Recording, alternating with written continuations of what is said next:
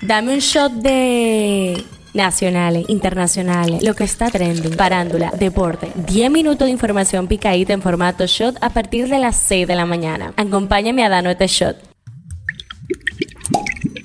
Buen día, martes 12 de diciembre y la brisita aún no llega. Soy Gabriela de la O y este es el show diario, el tema que está caliente aquí. Diciembre y los viajes se multiplican, pero para la dicha de muchos o de pocos a veces no se dan. ¿Cómo le tocará a Jan Alain y su familia? El Departamento de Estado de Estados Unidos sancionó este lunes al ex procurador de la República, Jan Alain Rodríguez, a su esposa y sus hijos por las acusaciones que pesan en su contra sobre apropiación de fondos públicos. El tema que está caliente allá. Los números de Team Trump no dejan de ser alardeados. El fiscal especial que investiga los intentos del ex mandatario de Estados Unidos Donald Trump por revertir los resultados de las elecciones del 2020 pidió ese lunes al Tribunal Supremo decidir sobre su inmunidad presidencial. El fiscal Jack Smith presentó un documento ante el Supremo en el que le pide a los magistrados que intervengan lo antes posible y decidan si un ex mandatario es completamente inmune de ser imputado con cargos federales o no. Esto es lo que está trending. A muchos nos gusta la Navidad, pero más que nada es todo lo gourmet que trae consigo. Tenemos para decir que la Asociación de Surtidores de Santo Domingo informó que para la temporada navideña habrá un ligero incremento en los precios de los dulces, ya que el costo de azúcar de Centroamérica subirá un 20% y a que se están presentando dificultades en las importaciones. Cesarina Delgado Tavares, presidenta de Asusado, explicó que los retrasos en las importaciones y la escasez de productos están afectando la disponibilidad de los dulces para esta Navidad. Siguen llegando las notificaciones de las Navidades y luego de que la semana pasada las entidades gubernamentales entregaran la regalía pascual o doble sueldo, comerciantes del Distrito Nacional comienzan a percibir un mayor flujo de clientes en sus establecimientos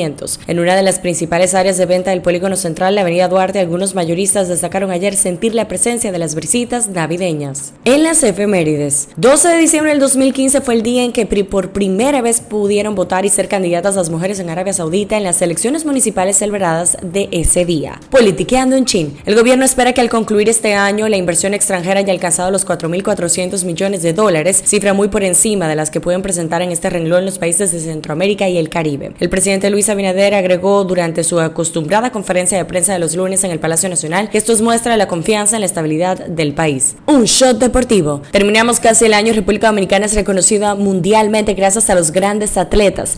La jugadora de voleibol dominicana Brenda Castillo cierra el año 2023 colocada como la mejor jugadora del mundo, de acuerdo con el ranking Volleybox de las 100 mejores jugadoras. La clasificación que se basa en las posiciones de los equipos de jugadores en los torneos y en los premios individuales ganados por los jugadores colocó a la número 1 tras recoger méritos como la selección para la Mundial del 2024, la Supercopa de Italia 2023-2024, Juegos Panamericanos 2023, entre otros. Castillo juega en la Selección Nacional de Voleibol desde el 2007 y ha recibido como mejor líbero, mejor receptora, jugadora más valiosa y mejor defensa.